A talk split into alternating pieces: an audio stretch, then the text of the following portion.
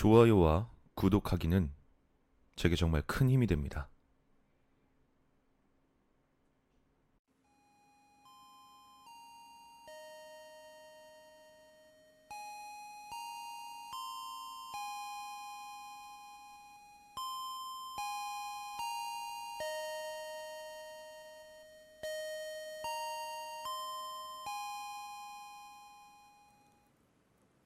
정확한 명칭은 밝힐 수 없지만 지금은 명문으로 유명한 경상도의 한 고등학교의 이야기다.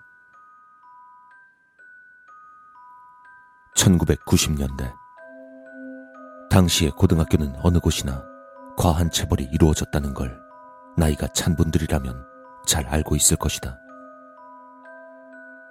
특히 명문이라 소문난 학교 혹은 명문을 향해 나아가는 학교들은 특히나 과하게 학생들을 관리한다는 이야기 역시 공공연한 사실이었다. 그리고 지금부터 이야기할 고등학교는 외진 시골에 위치하고 있어 합숙학원의 느낌을 가지고 있으며 학생들 대다수가 기숙사를 이용하고 있었다. 갇혀진 공간, 선생들의 체벌과 압박, 이것은 어쩌면 어린 학생들에게 무게감, 그 이상의 공포로 다가왔을지도 모를 일이다. 당시의 학생들도 부모에게 학교의 과한 체벌을 토로하기도 했지만 그런 고통을 견뎌야만 더 나은 사람이 될 수 있는 거야. 어? 너 임마 그거 하나 못 견뎌가지고 사회 나오면 잘할 수 있겠어? 에휴, 야 임마 우리 땐 말이야. 라는 지금으로선 상상도 못할 맹목적인 부모들의 믿음이 먼저였다. 그리고 이야기의 주인공인 진우 역시 그런 답답한 공기 속에 있던 학생이었다.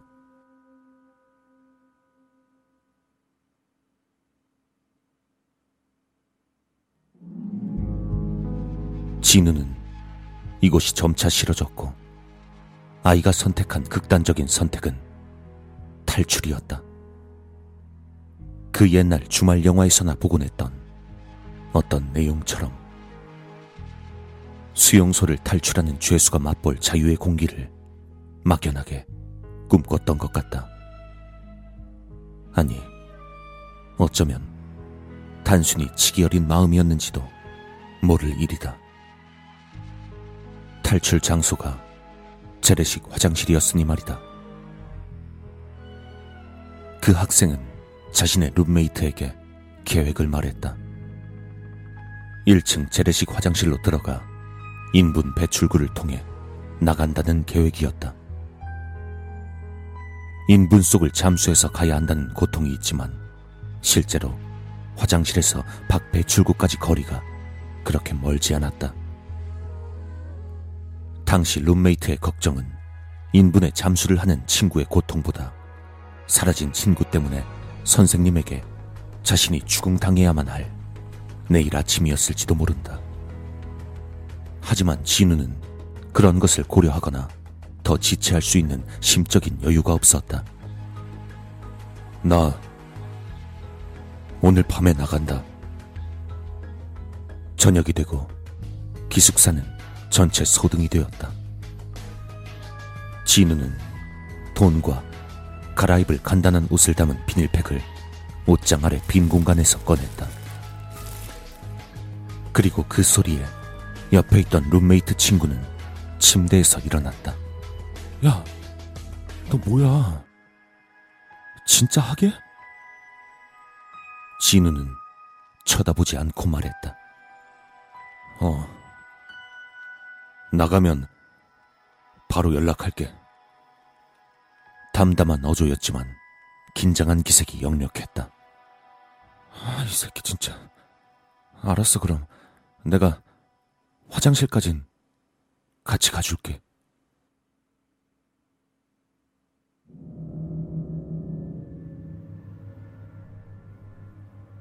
불이 꺼져 있는 화장실. 칸막이조차 제대로 갖춰져 있지 않아 밖인지 아닌지 구분조차 되지 않는 구식 재래식 화장실은 다행히도 그리 냄새가 심하지는 않았다. 아마 화장실 청소 당번이 물 청소를 잘 해놓은 듯 했다. 화장실 입구에 들어서서 가장 끝에 있는 화장실로 들어갔다. 그 칸의 옆벽에 밖으로 이어진 인분 배출구가 있었다. 실제로 거리가 얼마 되지 않는 것처럼 보였다. 당시의 인분 배출로는 신식 설비처럼 배관이 되어 있거나 한 것이 아닌 그냥 입구와 출구가 있는 작은 방일 뿐이었다. 다만 인분이 가득 차 있을 뿐. 진우는 나가는 방향을 머릿속으로 몇 번 되뇌인 후 코에 휴지를 끼웠다. 그리곤 비장한 눈빛으로 룸메이트를 바라본 후 화장실 밑으로 들어갔다. 기포가 몇 방울 차오르고 그뿐이었다. 이젠 진우가 무사히 나가기를 기도할 뿐이었다.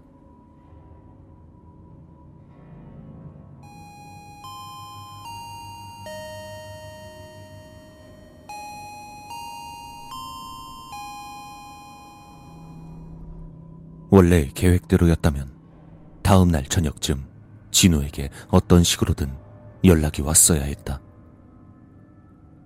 하지만 이틀이 지나고 3일이 지나도 연락은 오지 않았다. 이미 학교에선 진우의 집과 인근 경찰서에 연락이 된 상태였다. 뒤집어진 학교는 룸메이트를 시간마다 불러서 자초지종을 되풀이하게 했다.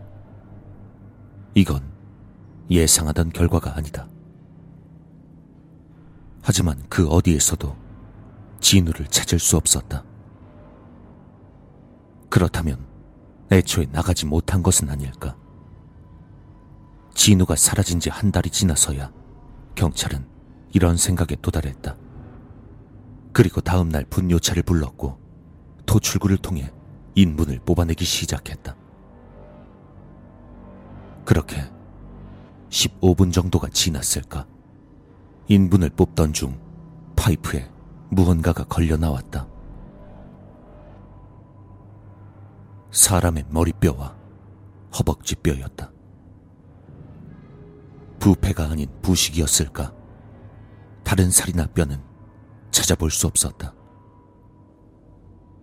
들리는 소문에 따르면 진우의 어머닌 충격에 정신을 놓아버렸고 진우의 아버진 학교 측에 소송을 걸었으나 직접적인 사인과 학교의 관계를 입증하지 못한 채 흐지부지 되었다고 한다.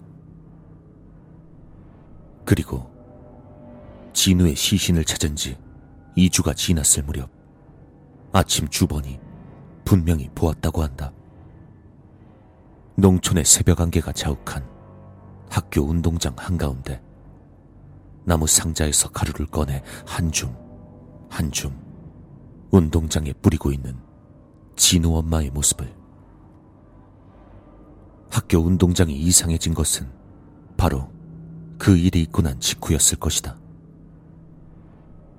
부드러운 흙으로 되어 있던 운동장에 자그맣고 둥근 돌들이 전체에 깔리게 되었다. 그것들이 어디서 왔는지 누구도 알지 못했다. 그 돌들은 매우 미끄럽고 딱딱해서 아이들이 미끄러지면 팔이며 다리며 심각한 찰과상을 입게 되었다. 위험하게 생각한 선생님들이 그 돌들을 운동장 외곽으로 모두 치워 놓아도 다음 날이면 누가 그랬는지 다시 온 운동장에 곱게 깔려 있었다. 그것은 아들을 잃은 진우 엄마의 저주였을까?